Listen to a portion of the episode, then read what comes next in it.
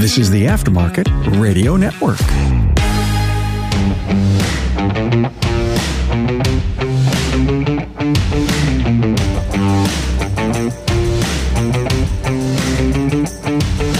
Welcome to another episode of Business by the Numbers. I'm your host, Hunt Demarest, CPA with Parmelis and Associates.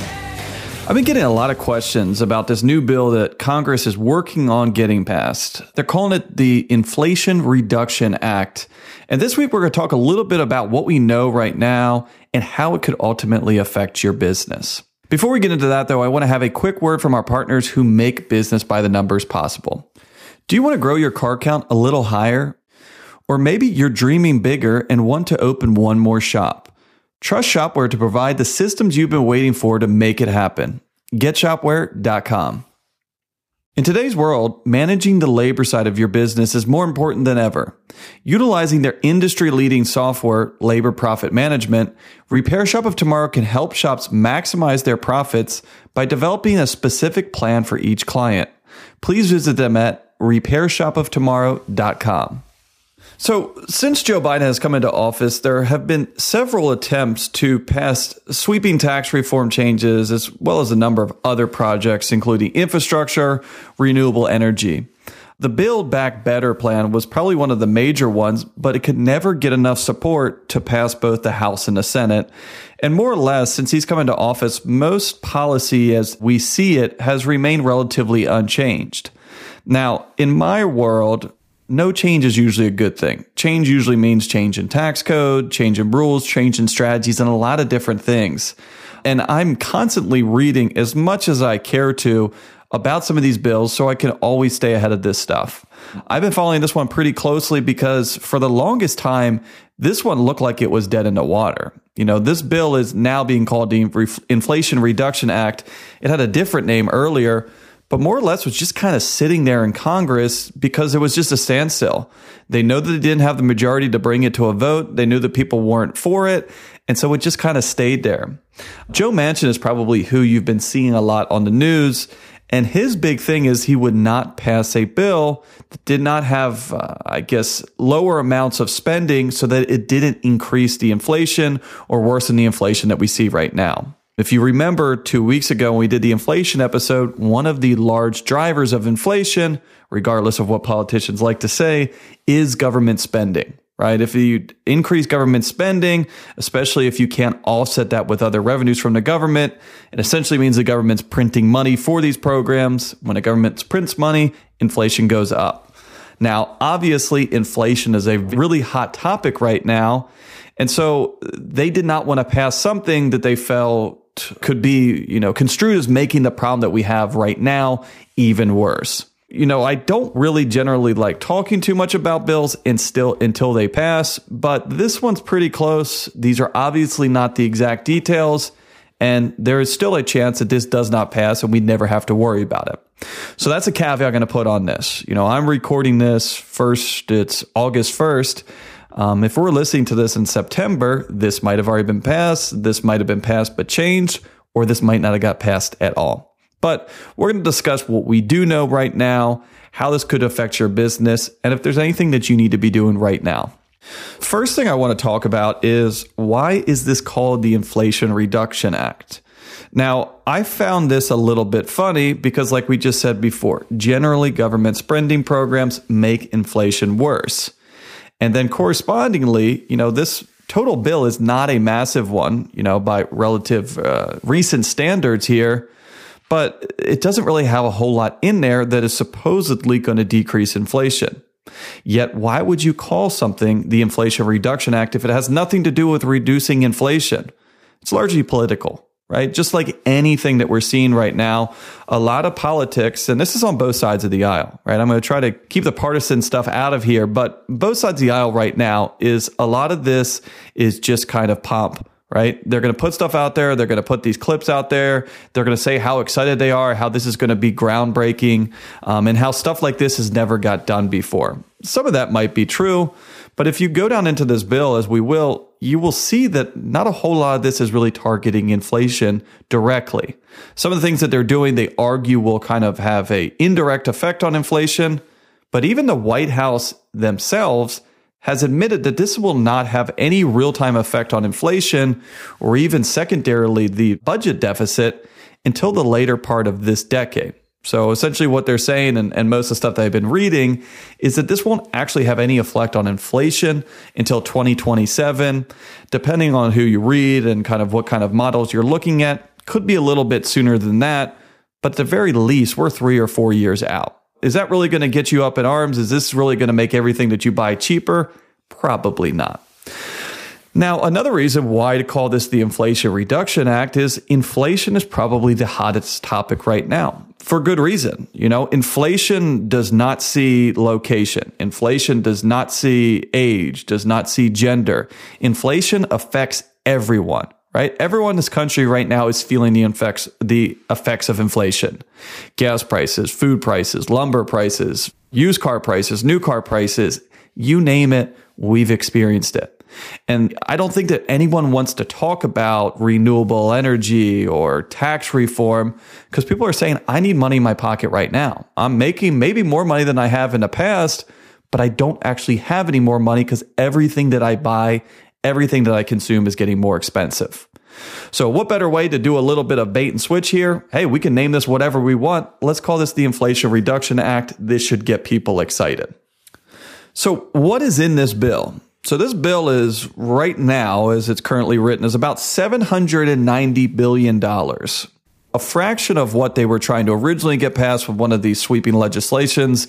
Those were in the trillions. I think the original one that got proposed that had all of the kind of programs that they wanted to pass was over $3 trillion. So this one has been majorly scaled back. Because, like I said, there was not a ton of politicians that were extremely happy with inflation at 9% and seeing the government go out and print more money and increase the spending on it. So it's been very much pared back to hit some of the hotter topics and, you know, some different things that might be affecting people's day to day lives.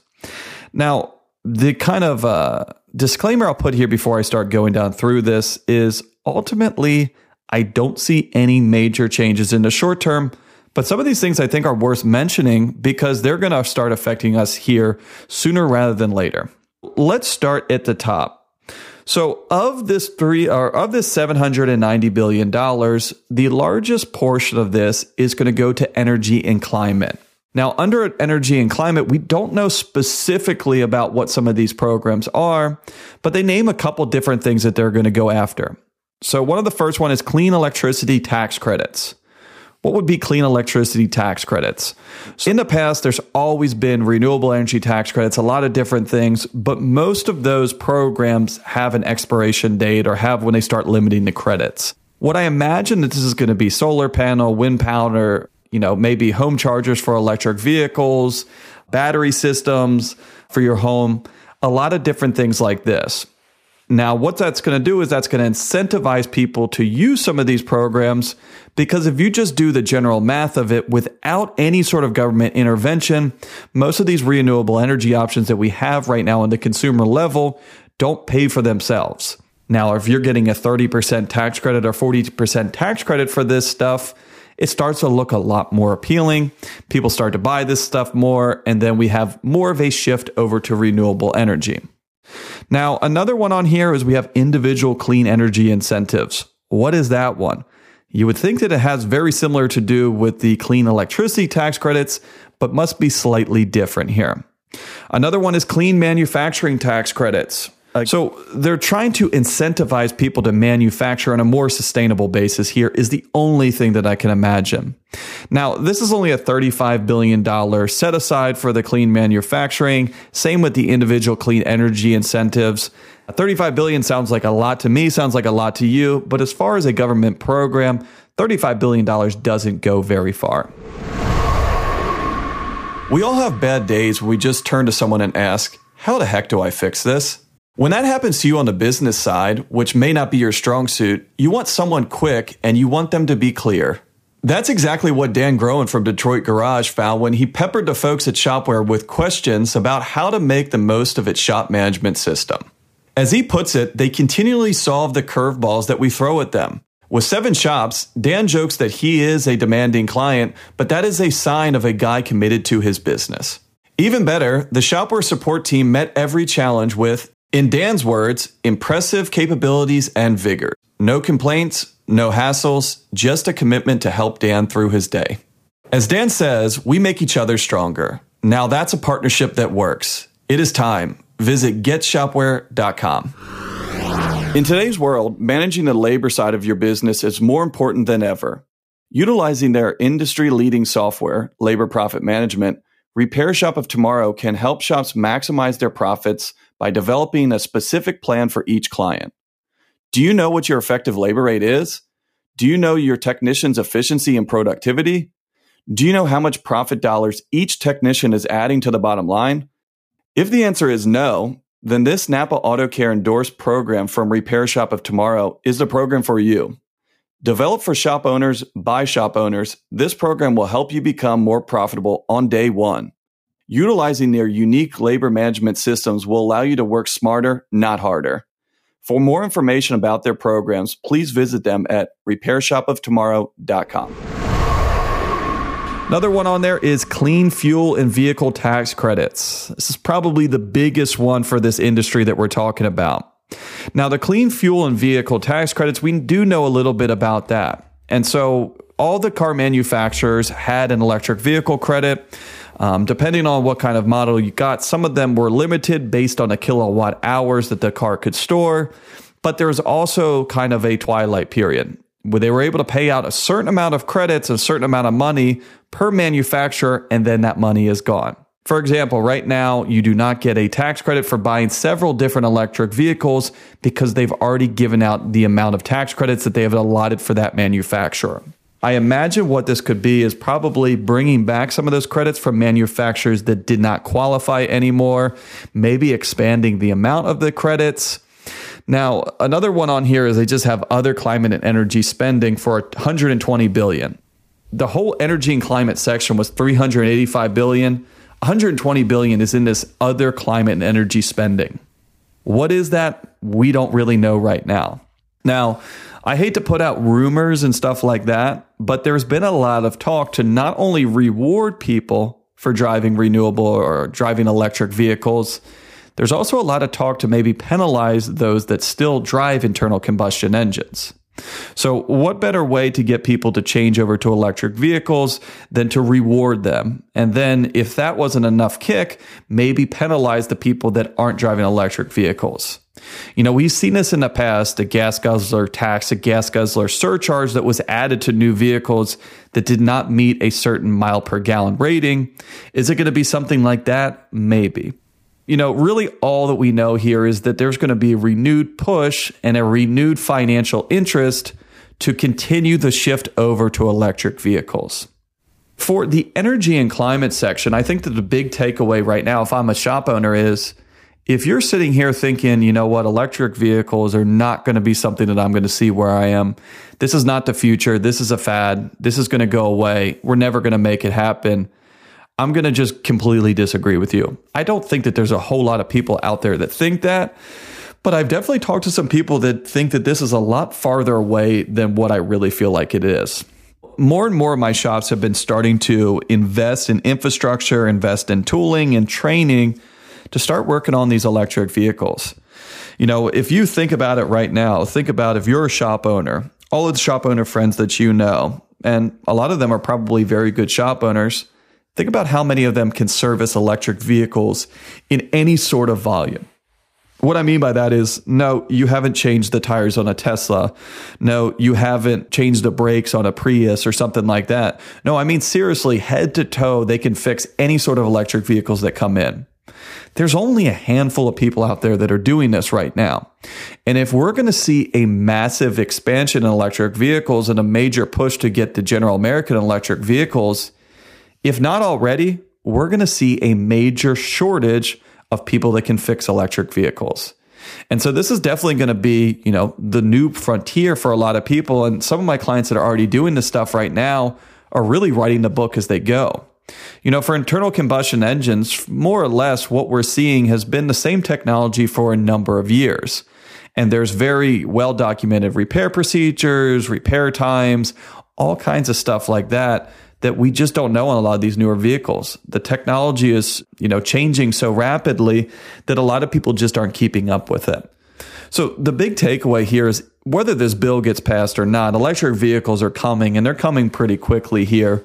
A lot of people are needing to make that decision. Do I want to get into the electric vehicle space? Do I not? Is now the right time? Do I need to wait a little bit?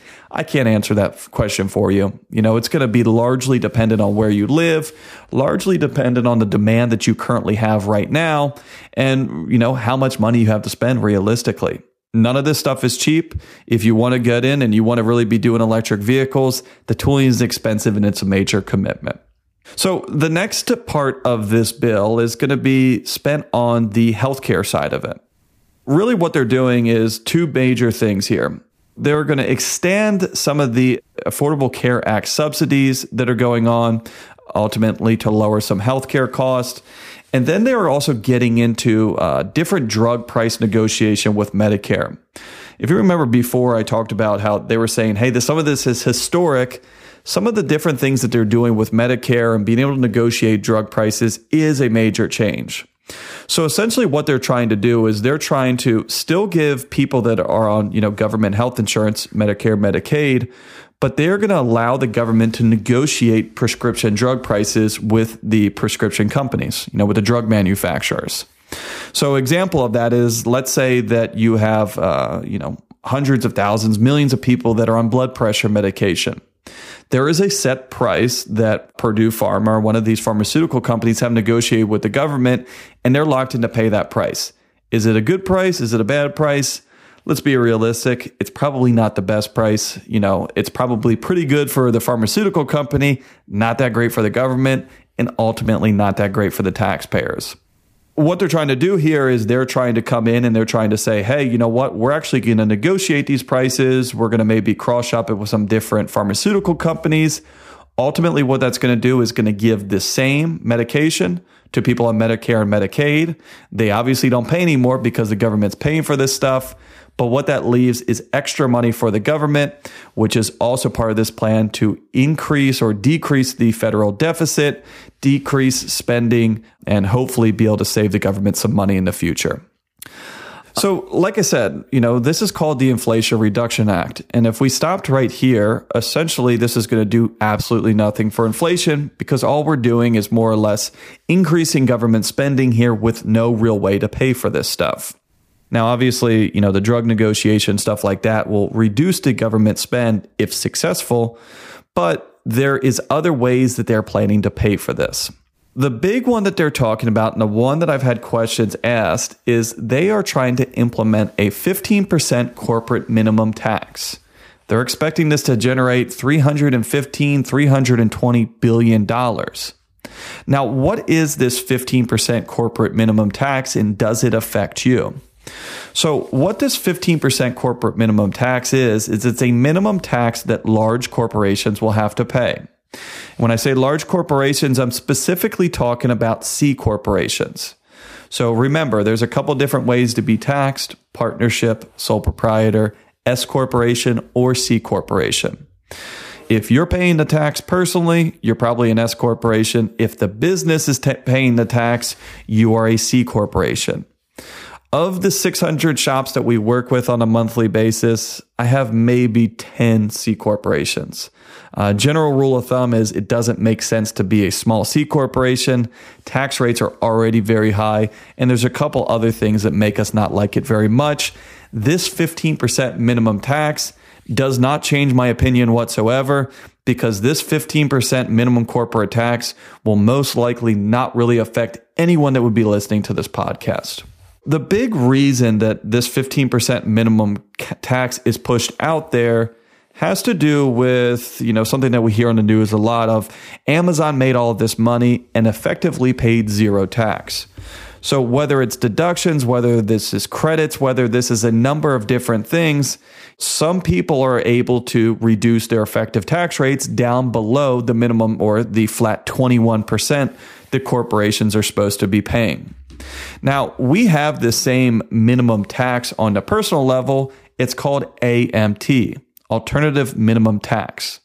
On the personal level, essentially what that is saying is all right, you made all this money, but you paid a bunch of money into charity. You have a really expensive mortgage that you're writing off the interest. You reduced your taxes a significant amount below what we are comfortable with, below that minimum tax amount. So to make up that shortage, they also tack on the AMT or alternative minimum tax. That's on a personal level. What they're trying to do on a corporation is very similar. They're essentially saying, hey, Amazon, we don't care what kind of deductions, what kind of tax credits you take. We're going to have a minimum 15% corporate tax that you're going to have to pay no matter what you do. Now, do you think that Amazon, do you think that these other large corporations are just going to take this lying down and say, you know what? We didn't pay that much tax before. You got us. Now we're going to pay 15% tax. Probably not, right? There's, you know, these companies spend tens of millions, maybe even billions of dollars in tax minimization, tax plannings, tax strategies. You know, they have a whole accounting firms that are only working for them. And so just like everything that we've ever seen, if you shoot at the top, if you shoot for the big guys, it doesn't usually stick.